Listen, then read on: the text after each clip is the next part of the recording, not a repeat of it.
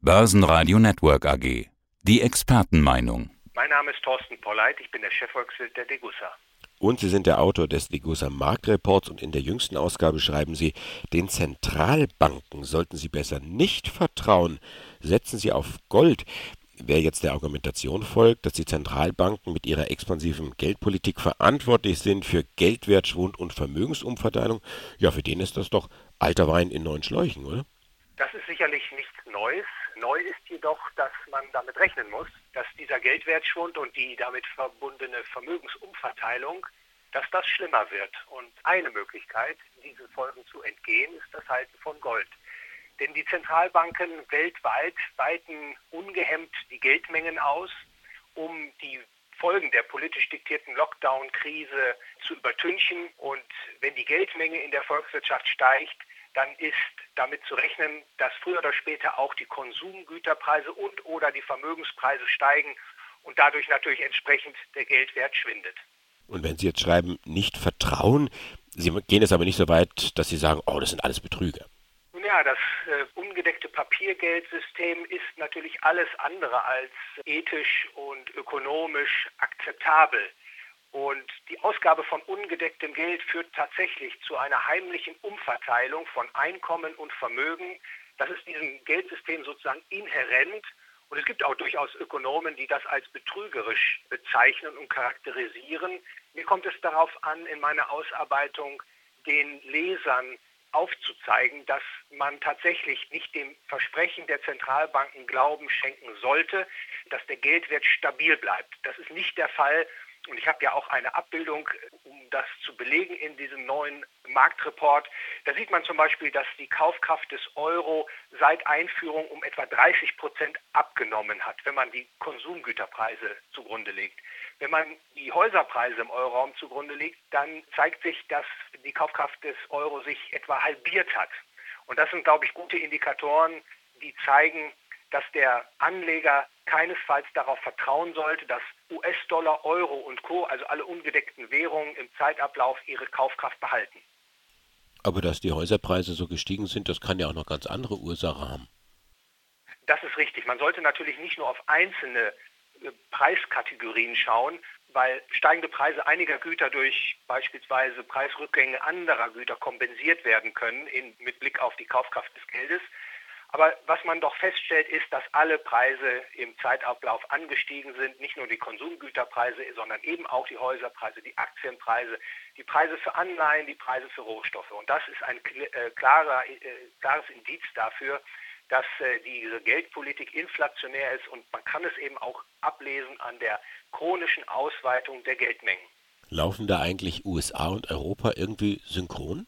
Die Blaupause für das ungedeckte Papiergeld ist in Amerika wie im Euroraum die gleiche. Man hat eine Zentralbank, die das Geldmonopol innehat und die Zentralbank in enger Kooperation mit den Geschäftsbanken weitet die Geldmenge durch Kreditvergabe aus. Das findet in Amerika statt, in Europa statt, auch in Japan und in China. Insofern gibt es da einen Gleichklang, einen Gleichlauf der Geldpolitiken und deswegen fehlen dem Anleger im Grunde die guten Geldoptionen. Wenn man aus Euro aussteigt, dann kann man vielleicht den US-Dollar wählen. Aber auch der unterliegt natürlich dieser schleichenden, mehr oder weniger schleichenden Entwertung im Zeitablauf. Also halten wir fest, Verlierer sind offensichtlich die Sparer. Auf der anderen Seite, wer sind denn eigentlich die Gewinner? Eine Ausweitung der Geldmenge schafft in der Tat Gewinner und Verlierer. Vereinfacht gesagt sind die Gewinner der Geldmengenvermehrung immer die Erstempfänger des neuen Geldes, also die, die das neue Geld als Erste auf ihren Konten vorfinden, denn die dann Güter noch zu unveränderten Preisen kaufen können. Und diejenigen, die das neue Geld zu einem späteren Zeitpunkt erhalten oder gar nichts von ihm abbekommen, die können die Güter nur noch zu erhöhten Preisen kaufen. Das heißt, es gibt eine Umverteilung zugunsten der Erstempfänger zulasten der Letztempfänger des neuen Geldes. Was für eine Rolle spielt da eigentlich die Corona-Seuche? Ist die einfach da oder hat die das Thema, was wir gerade besprochen haben, noch verschärft? Ich glaube, es ist wichtig herauszustellen an dieser Stelle, dass nicht das Virus verantwortlich zu machen ist für die problematische Lage, in der sich die Weltwirtschaft jetzt befindet, sondern verantwortlich für diese Lage ist die politische Entscheidung, die Volkswirtschaften zum Stillstand zu bringen. Das hat die Wirtschaften einbrechen lassen, das hat Massenarbeitslosigkeit verursacht und als Reaktion auf diese Probleme greifen die Zentralbanken nun auf ein altbewährtes, in Anführungsstrichen gesetztes Mittel zurück, nämlich die elektronischen Notenpressen anzuwerfen, um die Schäden, die jetzt aufgetreten sind, zu finanzieren. Und das schlägt sich in einer massiven Ausweitung der Geldmengen nieder, dies und jenseits des Atlantiks. Und es ist wichtig für den Anleger zu erkennen, dass es hier Preisdruck geben wird und dass die Kaufkraft der Währungen, also US-Dollar, Euro und Co. geschmälert wird. Was heißt das jetzt im Klartext? Führt das am Ende des Tages zur Inflation oder zur Deflation? Da gehen ja die Meinungen unter den Volkswirten, also Ihren Kollegen, durchaus auseinander. Es ist richtig. Es gibt sehr, sehr unterschiedliche Folgeabschätzungen, die man jetzt lesen kann, die verschiedene Ökonomen vorbringen. Ich will das an der Stelle kurz halten. Ich weise darauf hin, dass in diesem ungedeckten Papiergeldsystem Geldmengen in beliebiger Weise ausgedehnt werden können. Eine Deflation tritt immer dann ein, eine Preisdeflation, wenn es beispielsweise zu einer Kontraktion des Kreditangebots kommt, wenn die Geldmengen schrumpfen, wie man das zum Beispiel in den 1920er Jahren hatte. Aber diese Situation meiner Meinung nach wird nicht eintreten, weil Regierende wie auch Regierte in der Ausweitung der Geldmengen die Politik des kleinsten Übels des geringsten Widerstandes erblicken. Und die Folge wird meiner Meinung nach sein, dass die Preise in die Höhe gehen, sowohl Konsumgüter, aber auch Vermögenspreise wie Aktien, Häuser und Grundstücke. Was bedeutet das jetzt für den Anleger? Was soll der Anleger jetzt tun? Gibt es da ein Patentrezept? Zunächst einmal sich vergegenwärtigen, dass eben ungedeckten Währungen kein Wertspeicher darstellen. Ich glaube, das ist eine ganz wichtige Einsicht und an der Stelle sei darauf hingewiesen, dass beispielsweise die Deutschen etwa 3,7 Billionen an Termin- und Spareinlagen auf der Bank liegen haben, die keine Zinsen mehr erzielen und durch die laufende Teuerung entwertet werden.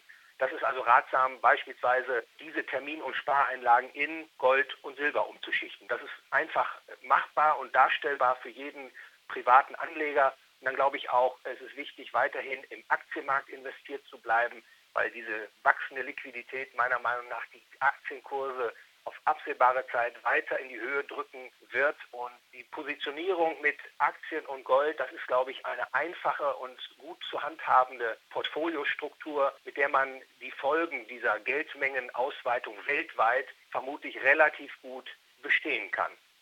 Ja, und die Gretchenfrage, was bedeutet das am Ende des Tages für den Goldpreis? Wo geht der hin? Meiner Meinung nach wird der Goldpreis weiter steigen. Einer der besten Indikatoren dafür ist die wachsende Geldmenge weltweit. Das war in der Vergangenheit immer zu beobachten. Wenn die Geldmenge stark wächst, dann schlägt sich das auch in einem höheren Goldpreis nieder. Und ich wäre nicht verwundert, wenn Mitte des kommenden Jahres der Goldpreis bei mehr als zweieinhalbtausend Dollar pro Feinunze steht. Der Chefvolkswirt der Dickgusser. Den Zentralbanken sollten Sie besser nicht vertrauen. Setzen Sie auf Gold. Thorsten Polleit, Dankeschön fürs Interview bedanke mich für das Interview. Börsenradio Network AG. Das Börsenradio.